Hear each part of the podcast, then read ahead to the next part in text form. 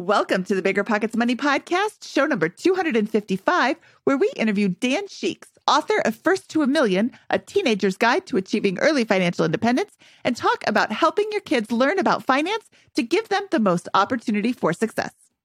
If you are young and you are extremely motivated and interested in your financial future, you are different. That is exceptional. It's it's not the norm. So you're you're unique and you're kind of freakish in a good way. Uh, and that's kind of the the theme of the book is to become a FI freak by using the different strategies and tools that we cover. Hello, hello, hello. My name is Mindy Jensen, and with me, as always, is my sunshine in his pocket co-host Scott Trench. Oh well, with me as always is my beaming co-host Mindy Jensen. Thank you, Mindy. Scott and I are here to make financial independence less scary, less just for somebody else to introduce you to every money story because we truly believe financial freedom is attainable for everyone, no matter when or where or how young you're starting. That's right. Whether you want to retire early and travel the world, go on to make big time investments in assets like real estate, start your own business, or just get going right in high school, we'll help you reach your financial goals and get money out of the way so you can launch yourself towards those dreams.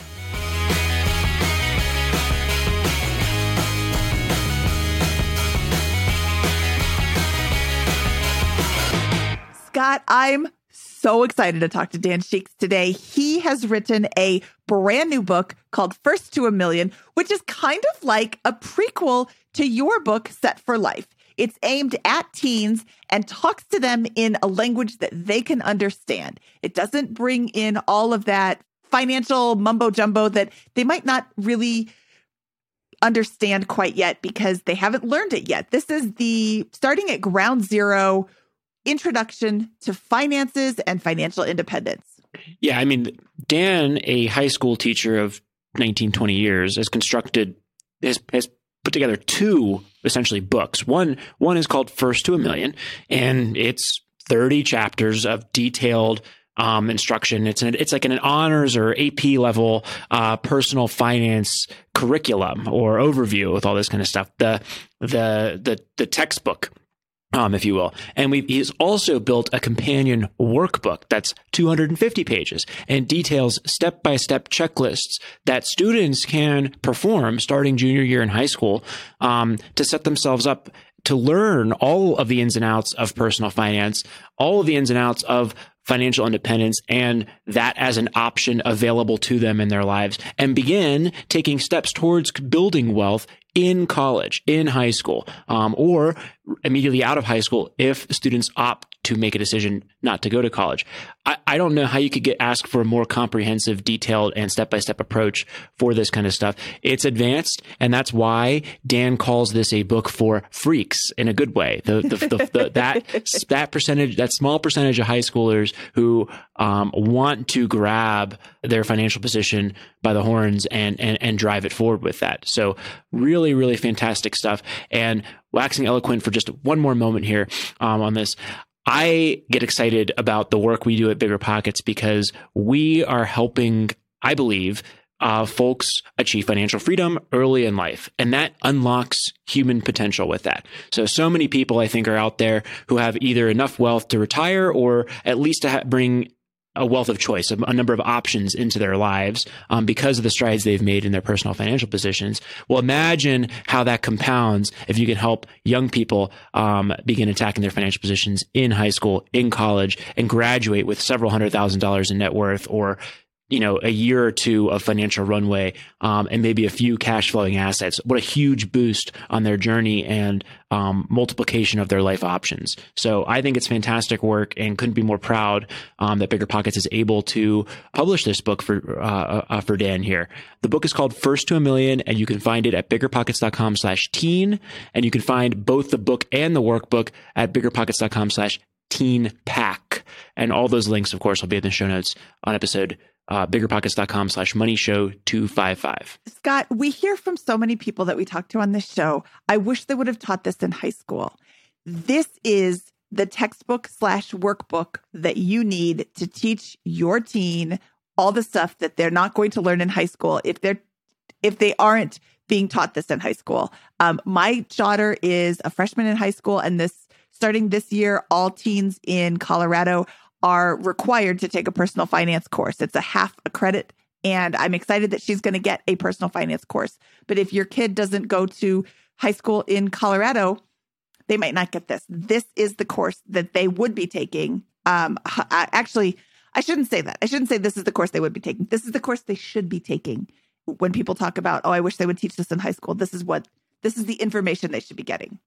Remember when you had to pay to get a lead's phone number? It was like the dark ages until Deal Machine made skip tracing a thing of the past. Now, with your Deal Machine plan, you'll get unlimited access to phone numbers and contact information for no extra cost. That's right, get high quality, reliable information trusted by leading financial institutions, all fully compliant with the federal Do Not Call list. Explore over 150 data points, including age, gender, marital status, occupation, and a ton more. Trust me, this is the data you need for off market deals. With new filters, people flags, and color coded phone numbers, lead management just got a ton easier. Ready to step up your investing game? Sign up for a Deal Machine plan today and gain immediate access to this unlimited treasure trove of contact information and phone numbers. Just head to dealmachine.com/bp. Transform your lead generation and deal making strategies with Deal Machine. Sign up today and start exploring the unlimited possibilities at DealMachine.com/bp. The dream of owning a vacation home can be daunting. From finding the best guests to the maintenance to organizing the cleaners after every guest day, with Vacasa, they make that dream into a reality. As a full service vacation home management company with vacation homes in key destinations across the US, they know a thing about how to make owning a vacation home easy and profitable. On top of proactive property maintenance visits by professional local teams, a hospitality driven booking platform, and around the clock support, Vacasa earns homeowners an average of 20% more revenue from their vacation homes. Vacasa is always thinking of ways to simplify the vacation home owning experience by putting your home to work for you. If you're looking to make more from your vacation home, work with the reliable property manager, and finally have peace of mind, partner with Vacasa at vacasa.com slash biggerpockets. That's vacasa.com slash biggerpockets. When it comes to financial guidance, you got to trust the source. It's why you listen to this podcast. When Mindy and I want to upgrade our wallets, we turn to NerdWallet. Scott's right. Their expert team of nerds dives into the details to help you find smarter financial products. Before NerdWallet, Mindy and I were paying for vacations in cash, missing out on miles, and not even knowing what we're leaving on the table. But now we're flying through the skies for free thanks to our new cards with more miles and upgrades than ever. So if you want more travel rewards, hotel upgrades, or airport lounge access, no matter where you go next, let NerdWallet help you make it happen with a killer travel card. Don't wait to make smart financial decisions. Compare and find smarter credit cards, savings accounts, and more today at nerdwallet.com. NerdWallet, finance smarter. As with all cards, credit is subject to lender approval, and terms of each credit card issuer apply. Dan Sheeks, welcome to the Bigger Pockets Money podcast. I am so excited to talk to you today. I love your new book, First to a Million, and I can't wait to hear all about everything. Let's jump right in. Tell me your whole life story uh, okay. I, I don't want your whole life story. Let's start off with your background. You're a high school teacher. You've been a high school teacher for 20 years. God love you because I could not be a high school teacher for 20 minutes. And I have a kid in high school. So I'm super, super thankful for you. What subjects do you teach? Um, well, first, thank you, Scott and Mindy, for having me on the show. very, very happy to be here. Excited to talk about the book and all the other stuff. Uh, yes, I am a high school teacher. I've been doing it for 19 years, not 20, Mindy. Oh, so don't don't make me I older lied. than I am. 19 years. Uh, and I do teach business classes. I know that your kiddo is going to be taking personal finance, I think next year, right? Um, yeah, I, which I'm not sure when awesome. it happens. I'm super excited for her to teach per, take personal finance. I want to teach yep. it, but they haven't responded yet. Yeah, so I I've been teaching. I, I teach at a public high school um, just south of Denver, Colorado. I've been doing it for 19 years. I've taught um, mostly marketing classes, but also entrepreneurship, personal finance, um, financial literacy stuff, uh, and love my job. I teach elective classes, so they're not none of them are required.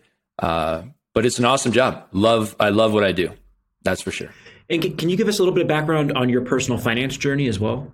Yeah, I mean, I like most people in in, my generation and probably younger. We've I, have made my share of mistakes, big mistakes. Uh, I, I, did the typical American dream pathway, which I talk about in the book. I went to high school. I got very good grades. uh, went to a good college and um, used student loans to pay for almost all of it, along with some scholarships and grants. Uh, built up a lot of student loan debt um, in that to get that four year degree. Uh, and and I talk about this in the book. I mean, if a teenager's reading my book, hopefully they get some lessons from this. But you know, I when I graduated high school, I really had no idea what I wanted to do. Um, and I think most teenagers are that way. And I say that with a lot of confidence because I I work with hundreds of teenagers every year, and when they go off to college, um, most of them don't really know what they want to do for a career. Uh, and I, I, only teach juniors and seniors, I should say that. So uh, I'm dealing with those those young people who are making that that leap from high school to the next stage of their life. Um, it's so hard to know what you want to do when you're 18, what you want to do for the next 20, 30, 40 years, maybe more than that. Uh, and I, I didn't. So, some do, and that's awesome. You know, some people know from the get go, I want to be a nurse. I've always wanted to be a nurse. That's what I'm going to do. Um, my wife knew she wanted to be a teacher at a very early age. Um, and so great for them, but most young people don't. So I just decided to be a business major in college um, because at that point I just knew I wanted to make a lot of money. I wanted to be rich. That just seemed, and business seemed like a good way to do that.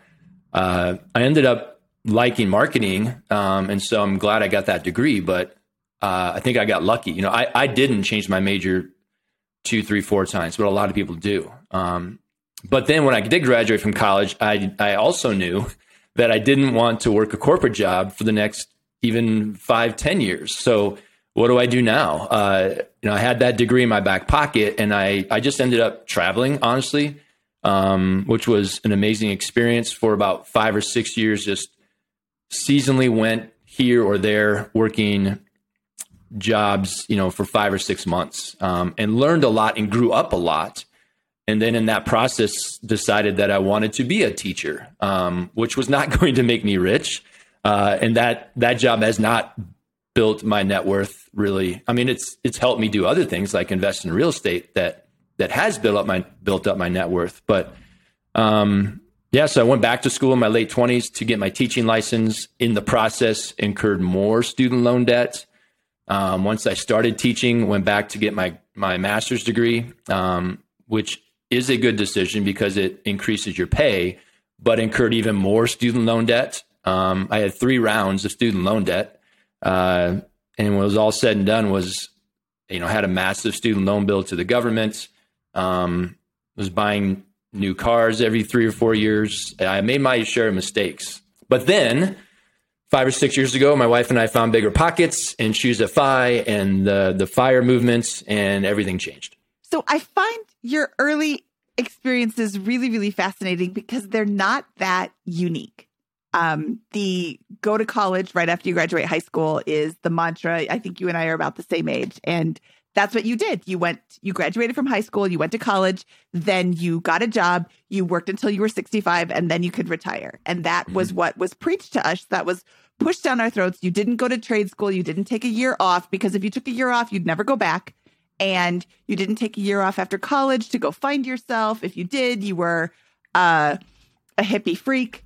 Um, and you just, you pushed through and then a few years ago, we discovered Mr. Money Mustache. And you're like, wait, grass is green, the sky is blue. You work until you're 65. That's how you do it. And he's like, nope, you can retire early. I retired when I was, what was he, 28 or 32 or something like ridiculous.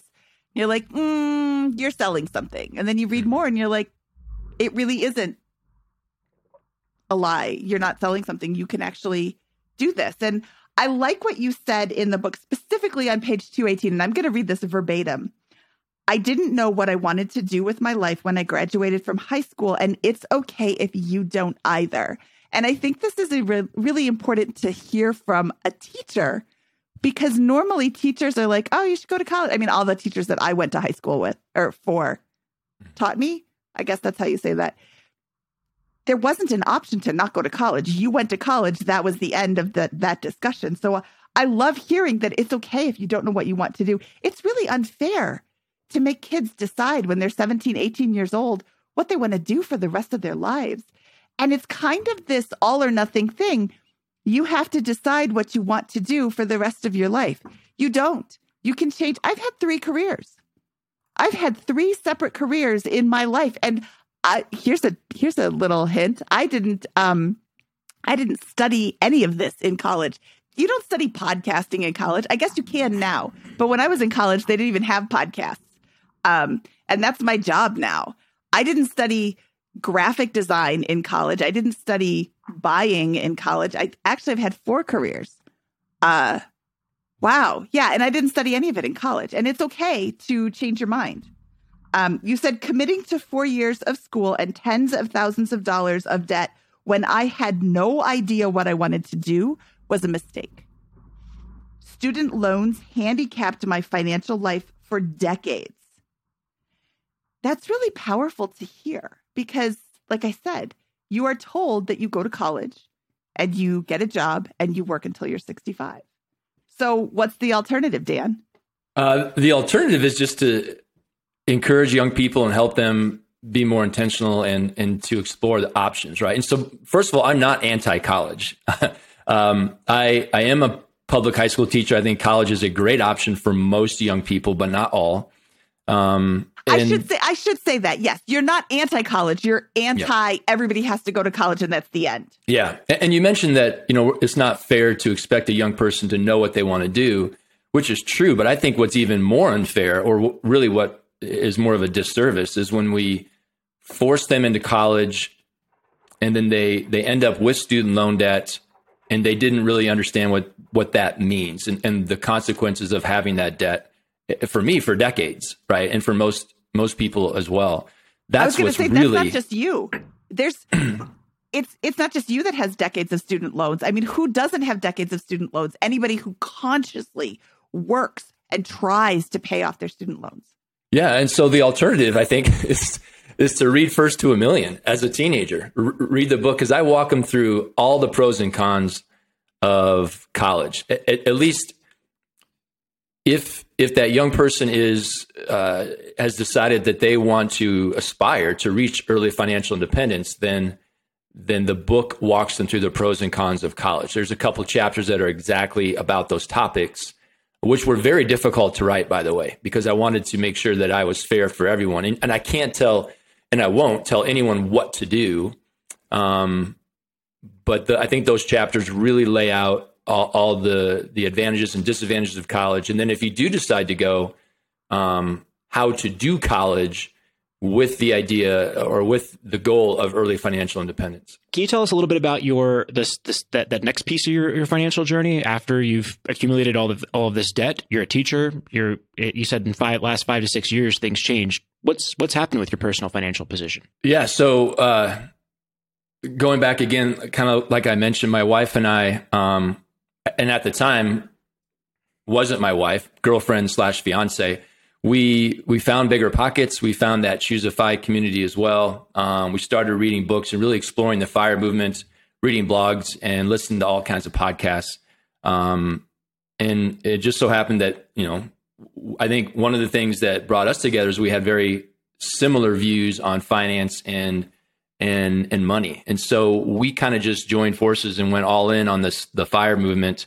We had started investing in real estate at that point. We had um, I'll give credit to my wife. She she deserves more credit than I do. She had uh, a couple properties that she had um, owned in California, and then when she moved to Colorado, had 1031 those into some properties here. I had one property um, when we met. So we then we just decided all right real estate's what we're going to do. And so over the last five or six years we've been investing in real estate intentionally to achieve early financial independence. Um, also started doing some other things which may or may not be for everybody but we stopped contributing to 401ks and roth iras and instead um, funneled that money into more real estate investing and and just index funds in general. Um, and and switched our the money that we had in our retirement accounts into index funds, um, but, and, as opposed to where we had that money invested before. Uh, and so over the last five years or so, have watched our net worth just climb and climb and climb to the point where, um, you know, stage one was my wife, um, who taught also for 19 years. Uh, didn't want to continue teaching. She had kind of lived that career and was ready for a change. So, stage one, she went part time teaching, half time, um, which we were able to do with our passive income from real estate. And then stage two, about two years ago, she retired from teaching altogether, and and now instead is at home uh, managing our real estate properties, um, growing our portfolio, and she has a couple side hustles that she engages with too. And then about six months ago, we had our first child, a, a son, Callum, and so now we're very grateful she's at home with him all day, every day while I'm at school teaching. So, um, yeah, we, we, we love the fire community and, and we're all in and it's, it's changed our lives. So how many, how many uh, properties have you guys been able to, to acquire over this time? Uh, today we own 15 units. Uh, most of them are in Colorado. Three are in uh, Michigan. Um, those three we did in Michigan. We BRRRRed them all, um, and yeah, they're all single family homes out there. In Colorado, we have one short term rental, um, some small multifamily, and then a couple of single families. Awesome. So 19 years experience as a teacher, um, up on the way, past the way, very, very solid um, uh, portfolio in pursuit of finan- early financial independence. Personally, with that, um, and and a passion for for teaching young folks this sounds like some good qualifications to write a a, a book um, for for uh, high schoolers who are aspiring to to early financial freedom. So let, let's walk through who are how, how many students are there that might be interested in this, and how would you describe these these kids that that that might be the the right folks to read your book? Yeah, they uh, mo- there's more out there than you think, right? I think most young people, uh, I don't think, I know, I, most young people don't aren't interested enough about in their financial future to really take action. Um, and that's based on the kids I've had in classes, especially like in personal finance classes, and the and the students I talk to um, on a day to day basis. Uh, you know, they're just not there, and that's okay. But there are enough, especially with um, you know technology now and podcasts and social media and YouTube channels. There are enough young people, uh, and when I say young, my my niche I like to say is like 15 to 25 years old. There's enough out there that are super interested in their financial future and and real estate investing and early financial independence um, and other types of investing that uh, I think this book will be well received. It's it's it's for any teenager, even one who's not currently um, you know pursuing this kind of knowledge you know as a gift it would be something great to give to a teenager but it's also for those young people who are already exploring the different options and so since they are different you know i i like to call them freaks and i have a community online called Sheeks Freaks that follows that and and the book first to a million definitely defines the reader uh, as a FI freak or a financial independence freak because if you are young and you are extremely motivated and interested in your financial future, you are different. That is exceptional. It's it's not the norm. So you're you're unique and you're kind of freakish in a good way. Uh, and that's kind of the the theme of the book is to become a FI freak by using the different strategies and tools that we cover. When I, when I, when I, first of all, when we say book, what we're really talking about here is two books, right? We've got the, the, the first to a million book, and then we've got the, the extensive workbook with play by play, step by step instructions on how to amass a strong financial position from high school through college, um, and setting yourself up for, for early life. And I walked away, um, having, you know, um, read it looked through the workbook, feeling like this is a comprehensive set of, of financial advice and instructions on how students can really put themselves in a position to hit the ground running when they enter the full-time workforce or if you know if, if that's right after high school um, there's options for that as well in there. And you know, I think the word freak um, is is a good one for for that because I, if you follow these instructions, I can't help but imagine you're going to be hundreds of that. You have a very good shot at being hundreds of thousands of dollars um, into the into the black. Um, that in the good in a good way, the black being um, uh, wealthy. By the time you you you kind of enter full time work for for most college bound students, or, or at least have a good shot at that um, with this. What what how, how, did why did you kind of approach it that way and for for that particular with that particular bent or let me know if I'm if I'm going too far or too extreme with how I how I viewed the book. Yeah, I think so. There are there are two two books. I'm glad you brought that up because, in my opinion, honestly, I I, I wrote the workbook. I, I think the workbook is a much more meaningful and uh, useful tool for the young person to achieve early financial independence because the the workbook, which is really that was my first, that was the original idea was to write the workbook or an action plan, and so the workbook is it, it tells the young person what to do, when to do it, how to do it.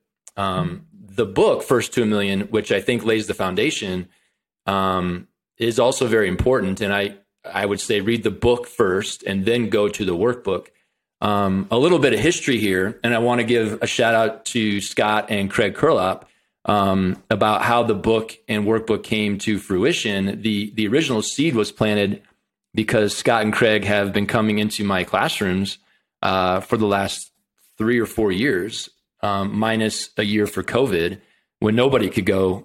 even even some of the students and teachers couldn't go to school for a while. Um, but when they come into my classes and talk to my students about what they're doing and their strategies and and how they're um, building their their wealth, uh, which by the way my students love, and thank you Scott again for taking time to talk to my students. Um, well, can, can I, I'll comment on that for a second because when, when I when I first went into a couple of these classes, um, it was crickets um, because I didn't know how to present the material. I, I, I, and like that's the thing I wanted to ask you is is um, there, there's nothing like a high school audience to to, to humble you um, yes. if you're if you're trying to to convey subject matter. Uh, um, but anyways, I, I and, and and that is a question I had is you know, I, I, feel like there's been one, I've been able to get a little bit more interactive and ask a lot more questions or, or force them to answer, um, which keeps, which keeps the, the room yeah, engaged yeah. a little bit with that.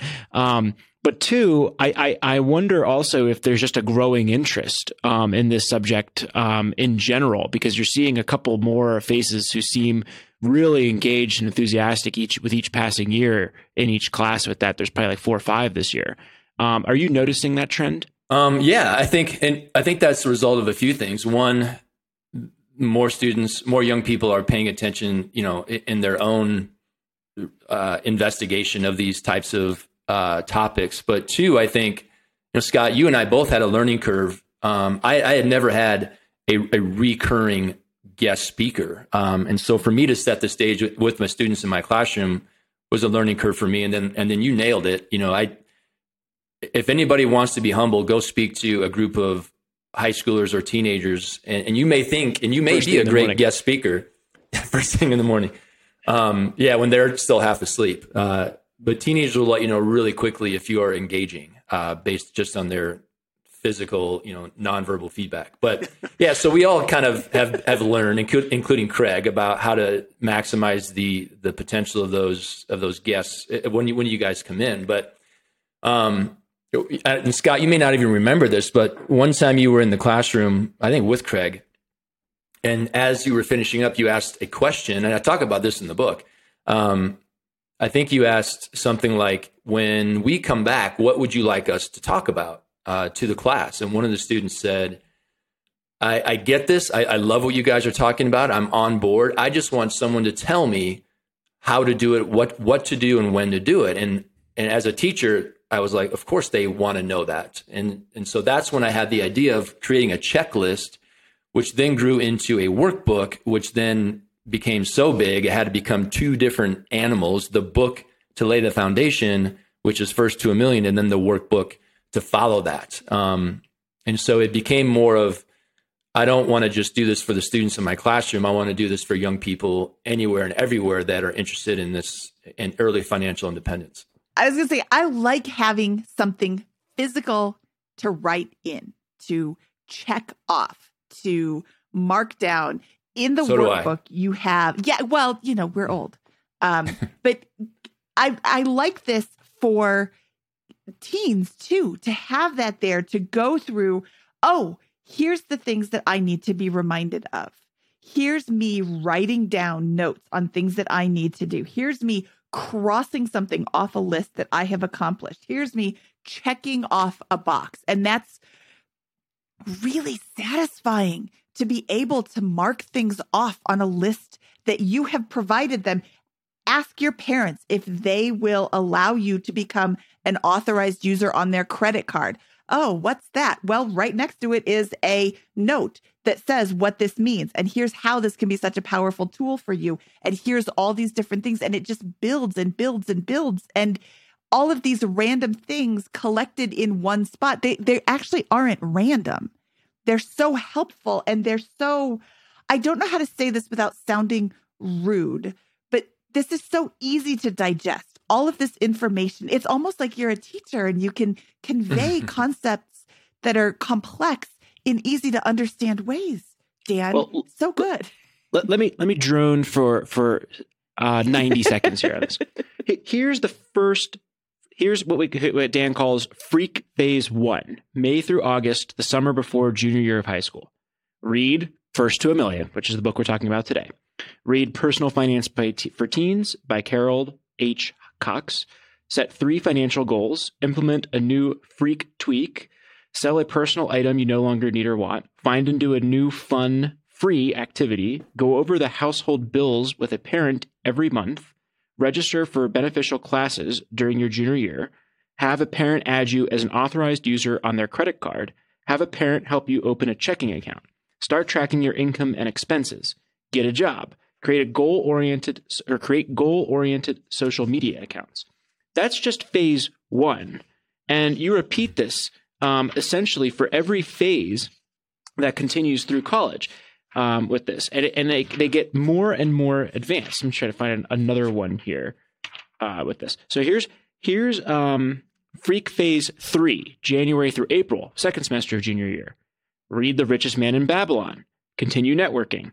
Evaluate your income streams. Evaluate your transportation costs. Speak to a school counselor about next year's classes. Review your happiness list. Learn more about real estate investing. Set three financial goals. Implement a new freak tweak. Sell a personal item. Find and do a new fun free activity. Interview someone who is where you want to be. Calculate and track your net worth. I mean, if you're doing these things in junior year of high school, um, entering college, I mean, you, you, can imagine what the rest of the list is like. I mean, you have them investing in real estate by the time they graduate college. Uh, I, I, believe in, in, in, these checklists with that, or at least being right on the right on the border of that. I mean, it, I, I, think that you, this is it's so comprehensive, so so detailed, and so early that I I can't see how um, if you're in high school and doing this, you're not going to be again tens or hundreds of thousands of dollars ahead by the time you well, graduate college. And I'm going to add to your list. So easy these are small things. These are I get a job is a big one, but uh, or a bigger one. But but the but the rest of them are, are are, are not very large ones. With that, yeah. I keep thinking of these like these are baby steps. I can't say that because that's Dave Ramsey. You start mm-hmm. this and you will be set for life. I can't say that because that's Scott's book. You but these that. are these are the steps that you can take to start creating habits that will become so second nature to you it won't be this burdensome thing that you have to do with your life every day. Think about money, think about finances. Oh, I have to pay my bills. Oh, I have to be this responsible adult. You'll just be good with money. And you won't have to get good with money because you will always be good with money if you start out good with money. And your primary audience, Dan, is people who currently don't have any money because they don't have a job there or they're just starting out. They they haven't made all of these massive financial mistakes that they now have to dig themselves out from underneath, right? Yeah, I think um, I'm glad we're talking about the workbook, by the way, because to me that, like I said, that's that's my favorite of the two um, books. Uh, and Scott, yeah, so the you know the get a job thing, just to clarify, that was going into the summer. So I needed them to get a job. I want them to get a job during the summer mm-hmm. to make some extra money. Um, yeah, the the freak phases. I think there's about 20 in the workbook over about a five year period. They're they're four month increments of time. So three freak phases every year. Um, basically, it's semester one, semester two, and summer. It's kind of how that breaks out they there's a tat there's a list of tasks and, and you read a couple lists scott so like 10 to 15 different things to do in that four month period but then the workbook doesn't just stop there. It goes into okay here's the first task. You need like to get a job this summer. That would be a really good idea. Then I have, you know, a page or two about, you know, extra information, how to do that, um, some strategies and, and, things to look for. So um, it is the the playbook for early financial independence for young people, and they don't have to be exactly a, a junior in high school to start the workbook. It's very flexible. Um, they can be younger or older and start the workbook and that freak phase one and and adjust as needed. The workbook kind of walks them through how to adjust um, if if they need to. Uh, and so I think I, am more proud of the workbook honestly than the book because the workbook is what's students and, and even adults we we need action steps and that's what the purpose of the workbook is. Tell them what to do how to do it when to do it. Make it as easy as i can for them to find success on their journey to early financial independence. Yeah, I, I, like I, I when I was talking earlier, I was saying this is like one of those things that is you, you use the word freak, like only a small percentage of, of, of students might might willingly embrace or whatever, but anyone can do what's in this book. And why do we have kids going through and learning advanced calculus or these other types of things? This is a, a advanced course, an advanced, you know, eighteen eight, not 10 semester course um, that will get you into a position where you know how to invest in real estate, how to invest in stocks, how to track your budget, how to track your expenses and budget, how to network, how to make a rational um, decision about a key life decision like college, uh, and and with at least ROI as a factor in that decision does not to be the determining factor. And I think you do a great job caveating um, major life decisions like that, where not everything in the world is about financial independence, but this is a massive part of the of of the life decision toolkit that I think you get a really good overview of w- with all of this kind of stuff. When it comes to financial guidance, you got to trust the source. It's why you listen to this podcast. When Mindy and I want to upgrade our wallets, we turn to NerdWallet. Scott's right. Their expert team of nerds dives into the details to help you find smarter financial products. Before NerdWallet, Mindy and I were paying for vacations in cash, missing out on miles, and not even knowing what we're leaving on the table. But now we're flying to the skies for free thanks to our new cards with more miles and upgrades than ever. So if you want more travel rewards, hotel upgrades, or airport lounge access, no matter where you go next, let NerdWallet help you make it happen with a killer travel card. Don't wait to make smart financial decisions. Compare and find smarter credit cards, savings accounts, and more today at nerdwallet.com. NerdWallet, finance smarter. As with all cards, credit is subject to lender approval, and terms of each credit card issuer apply. This show is sponsored by Airbnb. Did you know that a long time ago, before I ever started my real estate business, I turned one of my first primary residences into an Airbnb? And that's the extra income that I needed from Airbnb that gave me the confidence to go out and work for myself and eventually quit my nine to five job. And now I have dozens of Airbnbs all over the country. I've even partnered up with the old David Greene on a recent property in Scottsdale to take our portfolio to the next level. And of course, we host it on Airbnb. But you don't need to be a full time real estate investor to start on Airbnb. As a matter of fact, I was self managing 10 properties while working my nine to five job, so I know anybody can do it. Think about it this way you're looking for extra income and going on a vacation. Wouldn't it be great to rent out your space and let your property pay for itself while you're gone? I did this one time. I pitched my wife and my roommate because we were house hacking on the idea of renting out our home, and it paid for all of our expenses on a trip to Mexico City. So go and give it a try. It might just change your life, just like it did mine. And I really do mean that. Your home might be worth more than you think. Find out how much at airbnb.com/slash host. Listen up, business owners. Here's some quick math. Fewer costs equals more profit. The problem? You're spending more than ever on operations, materials, deliveries, software, and more. So why not reduce your costs and headaches with NetSuite by Oracle? NetSuite is the number one cloud financial system, bringing accounting, financial management, inventory, and HR into one platform and one source of truth.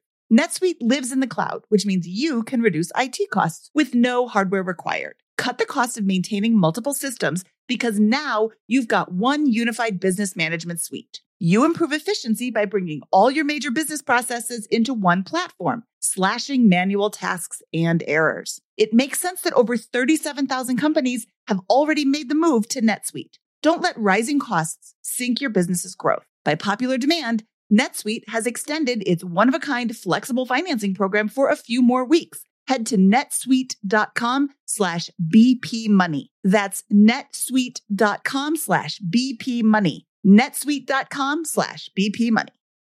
Real estate investing is great, but for some, the tenant phone calls and clogged toilets aren't all that attractive. So, how do you invest in real estate without getting your hands dirty? Invest for truly passive income with Pine Financial Group. Pine's mortgage fund offers an 8% preferred return and an attractive profit split with 70% of profits going to the investors. You'll earn passive income by participating in lending to house flippers. And it's secure because senior lien holders, that's you, get paid first. Their rigorous underwriting process and the backing of the physical asset provide additional security in case of borrower default. Plus, by investing with Pine Financial Group, you contribute to the revitalization of communities by redirecting your funds from Wall Street to Main Street supporting local economies and generating profits simultaneously. This investment is reserved for accredited investors, but if you are not accredited, Pine Financial has options for you too.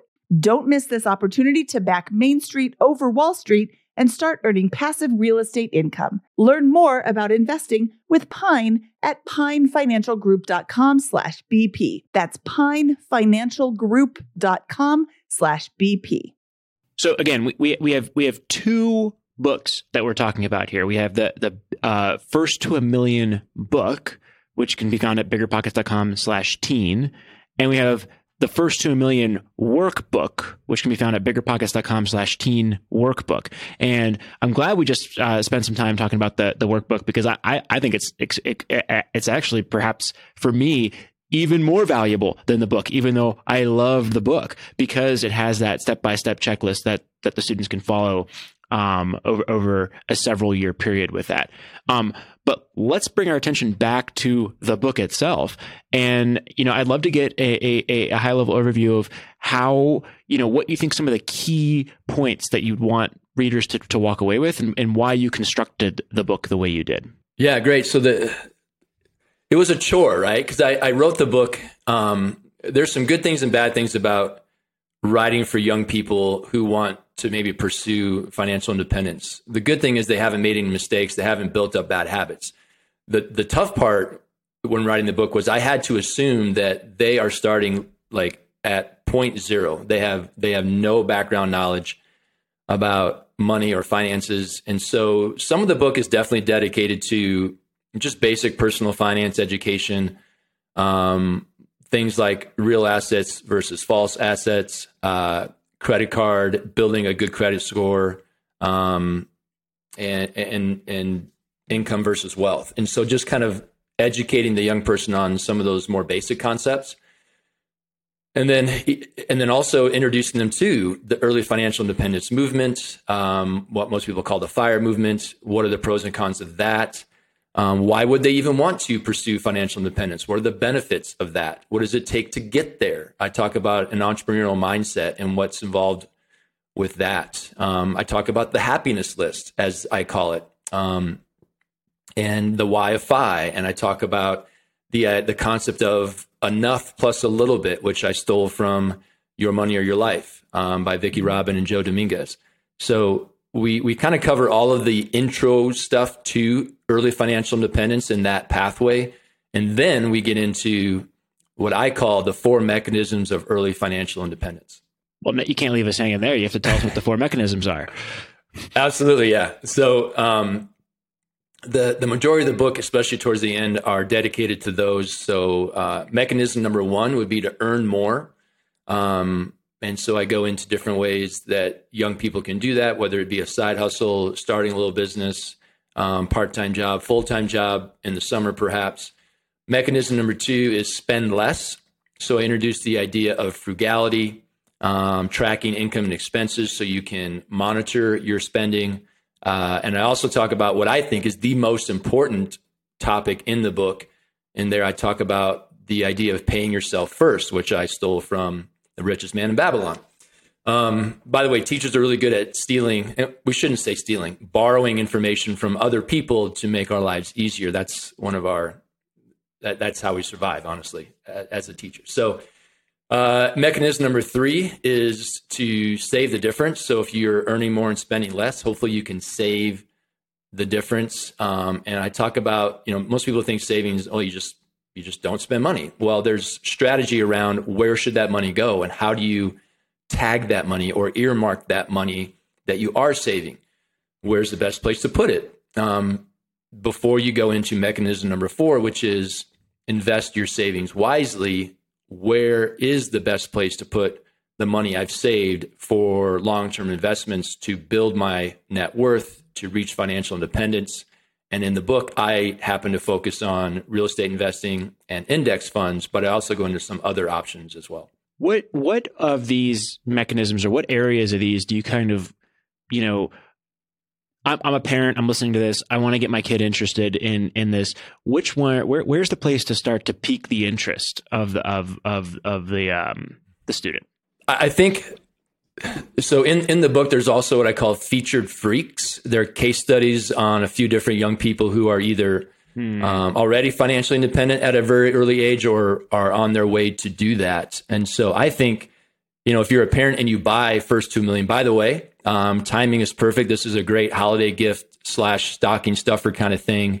Um, parents get this for your your kid uh, for the holidays and change their life. But if you if you give them the book, have them start by reading those uh, featured freak case studies, and I think that's really the best way to because they've been told as as all of us have that the only way to go is that typical American dream pathway of nine to five till you're 65 um, that grind. And so reading those featured free case studies will open their eyes to, oh, there are other options. And that was the whole the whole reason I wanted to write the book and the workbook was not to tell young people that they should pursue financial independence, early financial independence, but to say, hey, there are other options. And then laying out the options that most of us never find out or know about, the early financial independence strategies and then once the book is done, I say now, now the ball's in your court. You get to decide what's best for your future dreams, aspirations, and intentions. What do you want to do with your life? You can definitely go that typical pathway. There's nothing wrong with it. It's proven to work, and many people have done it and and have lived very happy lives. But now there's another option you know about. So now you can make an informed decision about how you want to live your life. Next week, we have one of those featured freaks on our show. Uh, Jabbar Adesanya is coming on, and you can't keep this kid down. You can't contain his excitement and his enthusiasm. And he is kind of the walking, talking success story for your um for your patented method for early financial independence. He is a is he 19 or 20? He's 20 now. He just turned he just turned 20 a month ago, I think. Just turned 20. Spoiler alert. He just turned 20. He is he owns $850,000 worth of real estate in um and he just started investing in real estate. He through partnerships and through uh through some of his own investing, one of them he's house hacking. Um, he explains all of these terms in his episode, and it is a fantastic real life true story description of all of the things that you tell in your book he's he's an embodiment of everything that you share in your book. I earn more. I spend less. I pay myself first. I save the difference. I'm investing wisely in real estate and I'm doing it. I have these big aspirations and you know people it, bankers told him no, we can't lend you money because you're too young and he's like that's okay, I'll find somebody else. And he did. He didn't how many people did he talk to? Like 19 lenders or 14 lenders or something? Um yeah, that episode I comes 16, out next week. I think 16 lenders.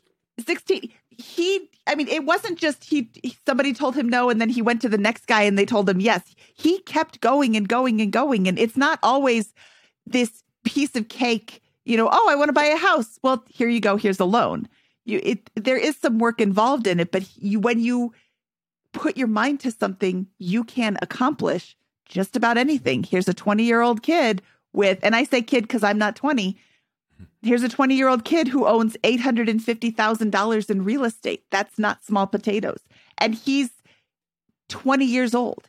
He can't, you can't start buying real estate until you're 18. It's some legal thing where you can't uh, sign legal contracts until you turn 18 unless you partner. And that's a long story. So in two years, $850,000 in real estate. So I, I love it. Jabbar is obviously a, a, a incredibly motivated individual, and um, uh, Dan actually uh, co-hosted that episode with Mindy. So I look forward to listening to that episode when it comes out. Um, I haven't, I actually haven't heard, heard it quite yet, but I have heard um, through you guys just how incredible this individual is, and look forward to it. Um, I think that's a great answer. My question was, how do you get somebody to, how do you begin piquing the interest of a high schooler in this? And a success story is a much better place to start than with one of those four levers, it sounds like. Um, mm. But then how do you translate that to, you know, and, and, and your book does this with, with the, the, the checklists and the, and the, and the items in the workbook, but what are some of the things that students maybe feel is most relevant or most exciting about getting started with um, as they're beginning to take the first steps in, in taking action uh, and applying what they've learned from a, a personal finance perspective? Yeah, I think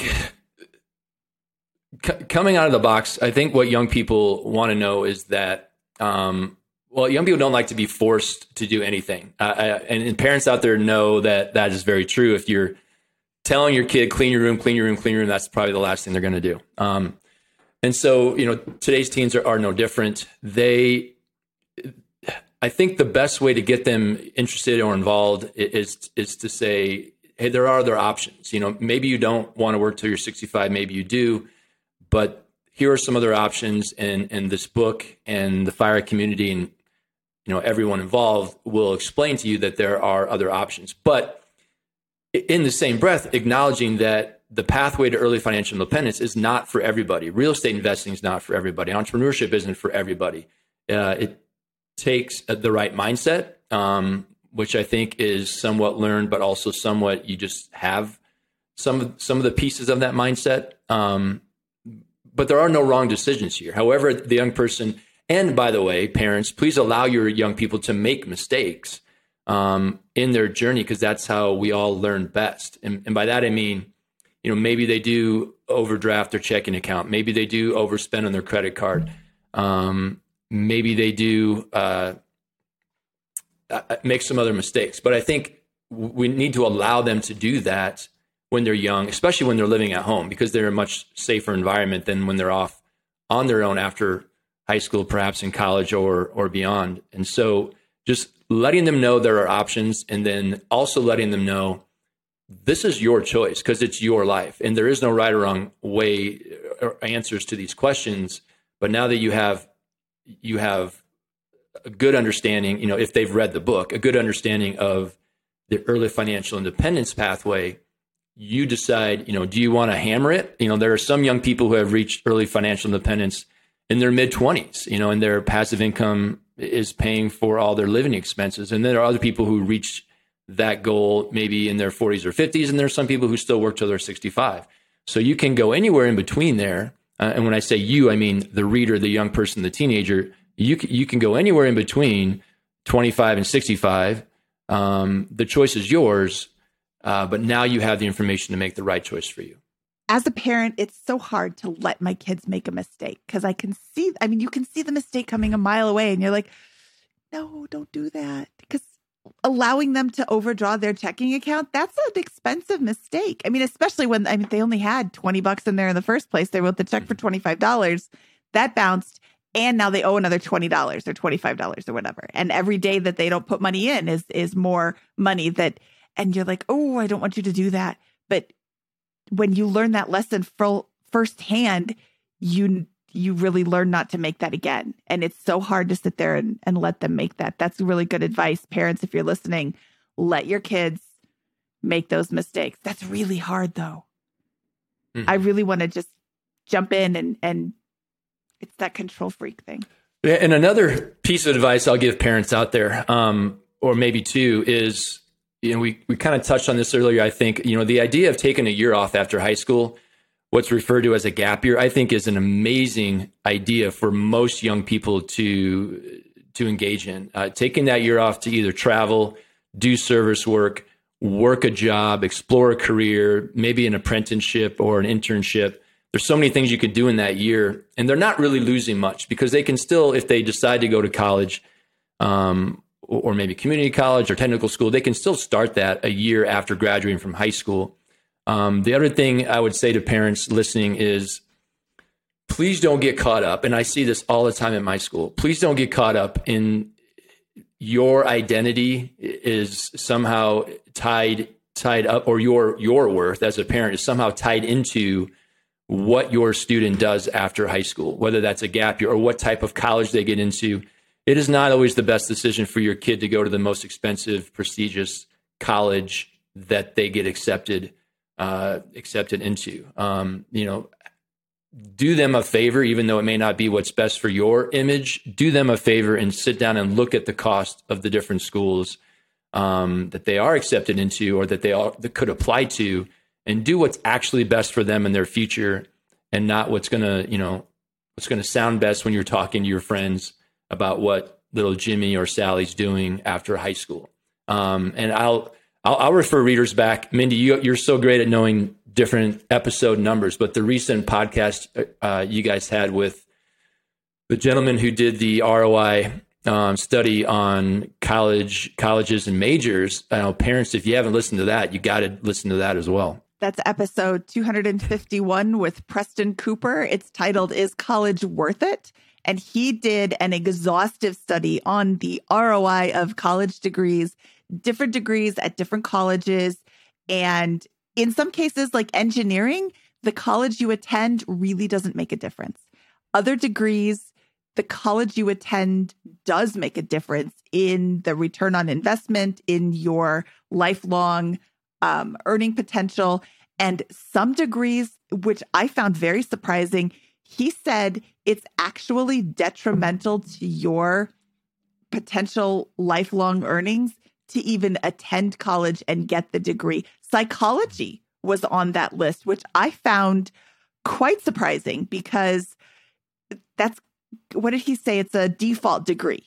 Lots mm-hmm. of people go and, well, I'm not really sure what I wanted to study. I'll study psychology.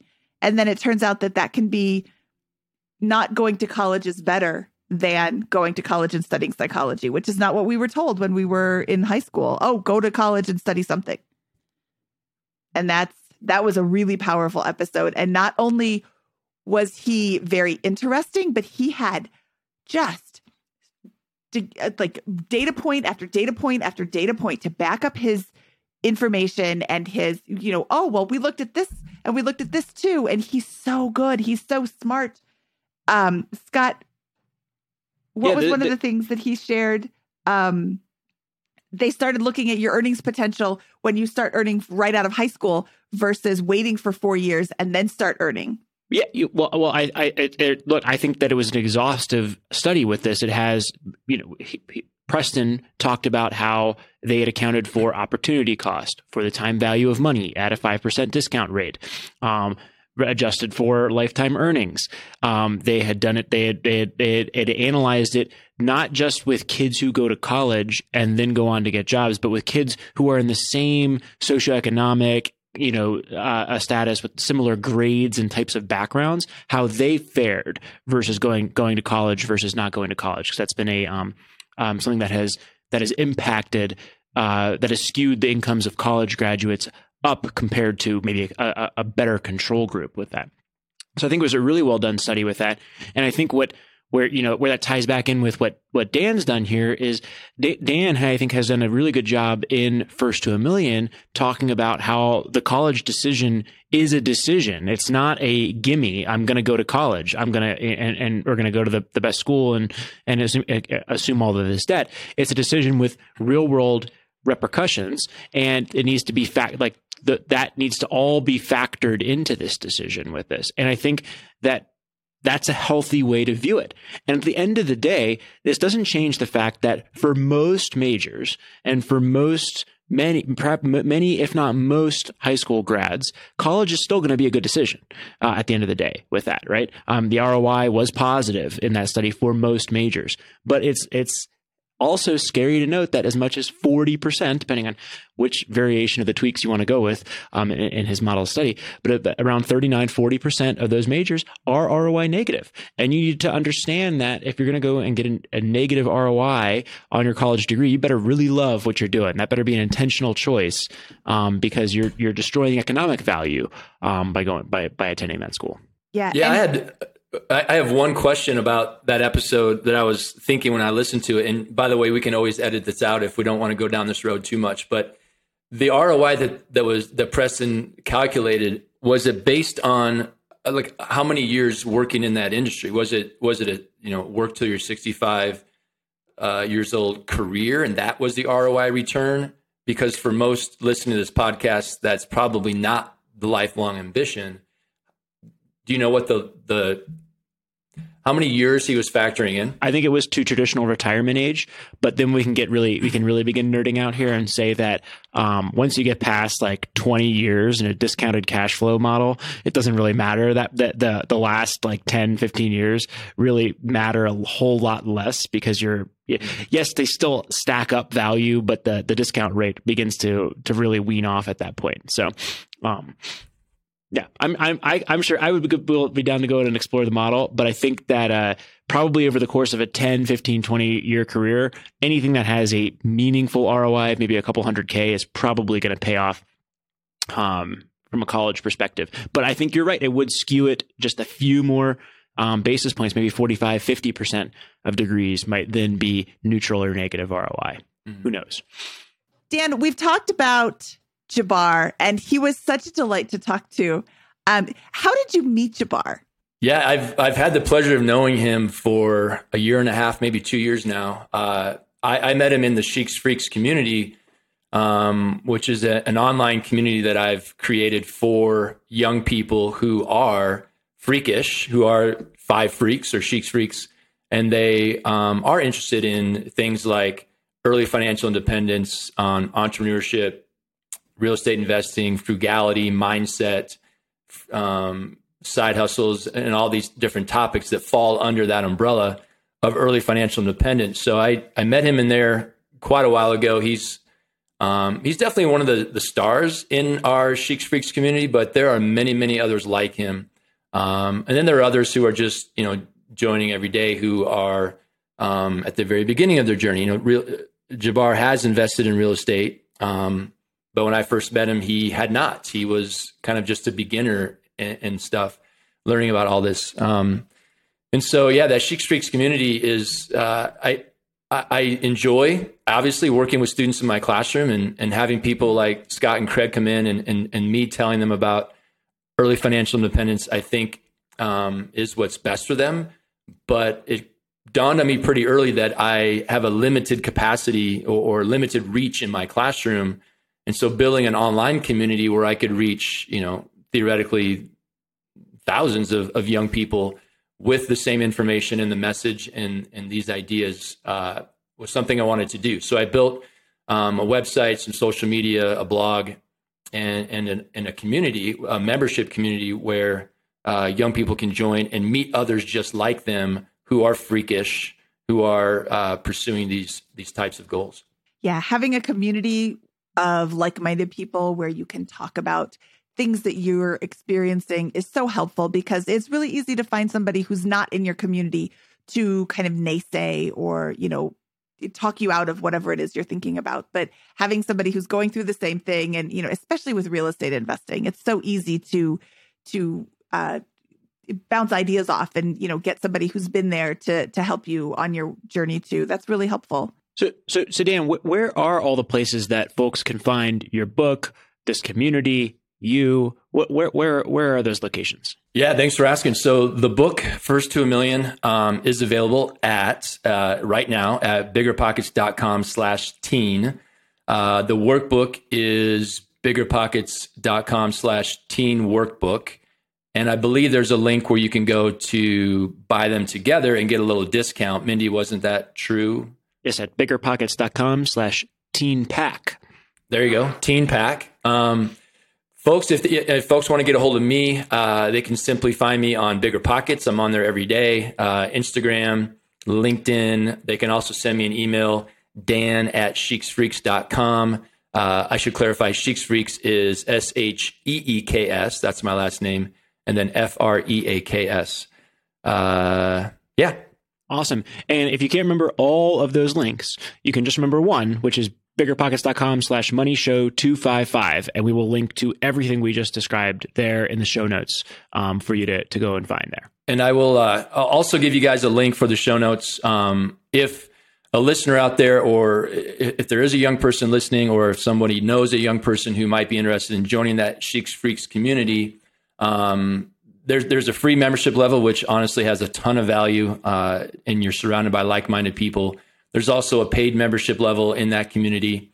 Um, if someone wanted to join, the, the paid membership level has a seven day free trial. It's, you know, I'm not trying to make, you know, tons of money off young people. I'm just trying to pay for the expenses of having the community.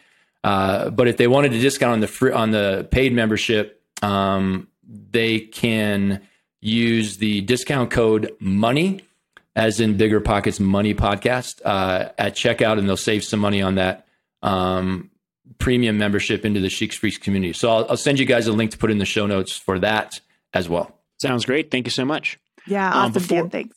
Before we get out of here, Dan, do you have any um, jokes for us today?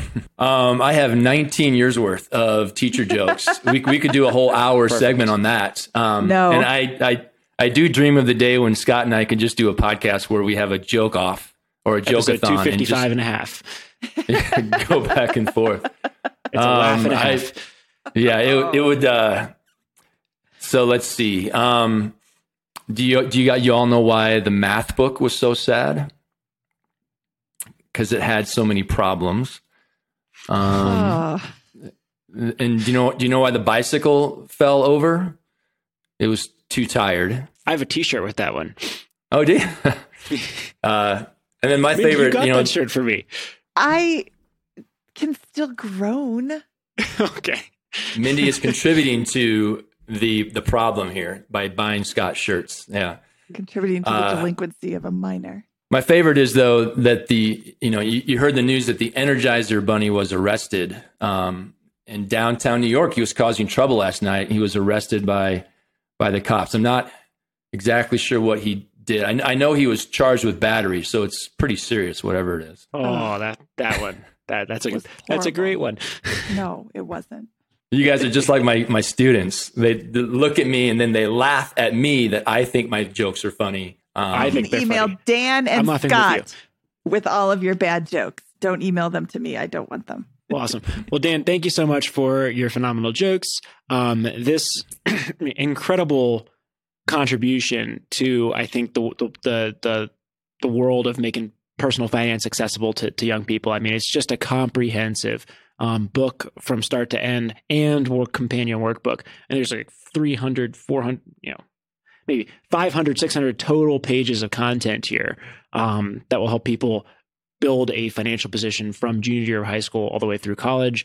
Um, I think it's going to make a tremendous difference for a, a, number of young people out there and set them up for a life of abundance um, um, and and not having to worry about um, whether they're going to succeed financially. So thank you for for all you've done here, and um, I hope a lot of people are able to to get that benefit from these books. Yeah, and thanks so much for having me, guys. And I, I do want to give a shout out to just Bigger Pockets uh, in general for taking um, kind of a risk with this book. I mean, I think we're going to end up changing a lot of lives, but um, it's not the typical book for Bigger Pockets to put out. But I'm glad that they um, got on board and and are you know helping me help other young people live their best life. So thank you to Bigger Pockets and everybody involved. I don't think we could be more delighted to to uh, uh, publish this book, and I think it's going to make a big impact on a lot of people. So, thank you, Dan.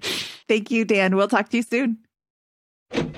All right, that was Dan Sheeks. Scott, I don't even have to ask you what you thought of the show because I know what you thought of the show. You thought it was fantastic because it's a fantastic book. Dan is a fantastic teacher. And I'm so excited for this book and this workbook, especially the workbook. We talked about the workbook. I'm so excited for the workbook because it is a step by step do this, do this, do this. Here's a plan to help you become really amazing with money in very easy, actionable ways that aren't going to just consume your life. It doesn't have to be this this daunting task. It's actually very very easy. Dan has taken these steps and broken them out into easy to do even when you're 15, very actionable steps to take to make yourself the first to a million, the first of your friends to a million dollars. Yeah, I mean, th- th- this I, I, don't know how you could have asked for a better um a a a, a, a better work um that that can support teens with this kind of stuff. I mean, he's got again 19, 20 years. He isn't like 20, 19 years of, of experience teaching the, teaching students with this. He has given the step by step instructions. Um, I and and and and Craig Curelop have been in his classroom watching him kind of learn over the last four or five years what kind of works, what kind of doesn't when it comes to instructing um, seniors in high school and mostly seniors, some juniors, um, in personal finance and the concepts of financial independence. Um, I think this is like, I think there's no, no one more qualified or no one better situated to write this book and to, I think, make this accessible to, again, that that percentage, that that select few percentage of, of high school students that are looking to actually jump um, jumpstart their financial positions in high school and in college so they can hit the ground running um, when they graduate. I could not agree more, Scott. This is just, I'm so excited for this book. And I'm so excited for all the kids who are 15, 16, 17 years old who are going to get this book, take action, because just having the book in your hands isn't going to do anything. Taking the action and then in 10 years being so good with money that their future, not their financial future, their entire future is wide open to literally anything they want to do. 100%. Okay, if you have a teen in your life, your niece or nephew, your child, sit down with them, listen to this episode, hand them the book, hand them the workbook, ask them to do you a favor and read through the book. Ask them to go through the workbook and start taking action. And they will thank you for it in five years. Absolutely. Okay. Scott, should we get out of here? Before before we get out of here, I want to address something real quick here. Where I I know um, um, many of you have heard the news if you listen to the Bigger Pockets Real Estate podcast that Brandon is going to step down um, at least for a few months as the full time host of, of, of that podcast. And you've probably been seeing that there have been other podcasts on the Bigger Pockets Money podcast. I want to assure you that I am not stepping down uh, from the Bigger Pockets Money podcast. I love doing this. It's a huge part of my week and my one of my favorite things. I am probably in the next year going to move to once a week or once and a half, once one and a half times per week on average with that as we bring on some new faces with that. But I will I plan to be a part of this show and a, and a regular host um, for many years to come. Um, uh, as as long as nothing changes and there's no surprises around the corner with that kind of stuff. But um, I love this. This is my one of my favorite things to do here at Bigger Pockets, and um, I uh, would not give it up for the world. So uh, again, I'm just moving probably into kind of a once a week role in in 2020, 22. Um, but uh, and going forward with that, but I will be here for a very long time and love doing this show with Mindy and all of you. So thank you so much. Well, thank you for addressing that, Scott. Um, I, of course, am going nowhere ever. I will be continuing to come to you at least twice a week and sometimes three times a week if I just can't, if I find something that I just can't hold off on. Um, and also, we are starting to make videos on our YouTube channel on a very more regular basis. So please check that out as well. Okay, now should we get out of here, Scott? Let's do it. From episode 255 of the Bigger Pockets of Money podcast, he is Scott Trench, and I am Mindy Jensen saying bye bye, butterfly.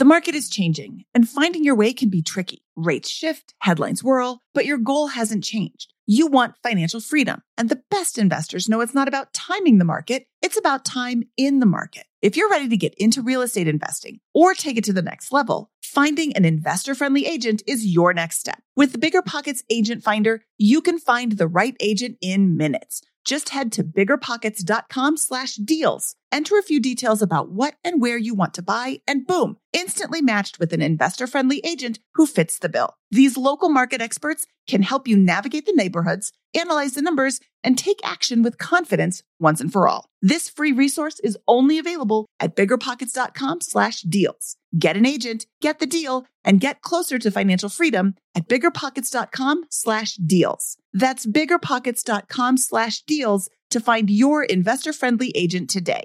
The content of this podcast is for informational purposes only. Past performance is not indicative of future results, and all host and participant opinions are their own. Investment in any asset, real estate included, involves risk. Use your best judgment and consult with qualified advisors before investing. Only risk capital you can afford to lose. Bigger Pockets LLC disclaims all liability for direct, indirect, consequential, or other damages arising from reliance upon information presented in this podcast.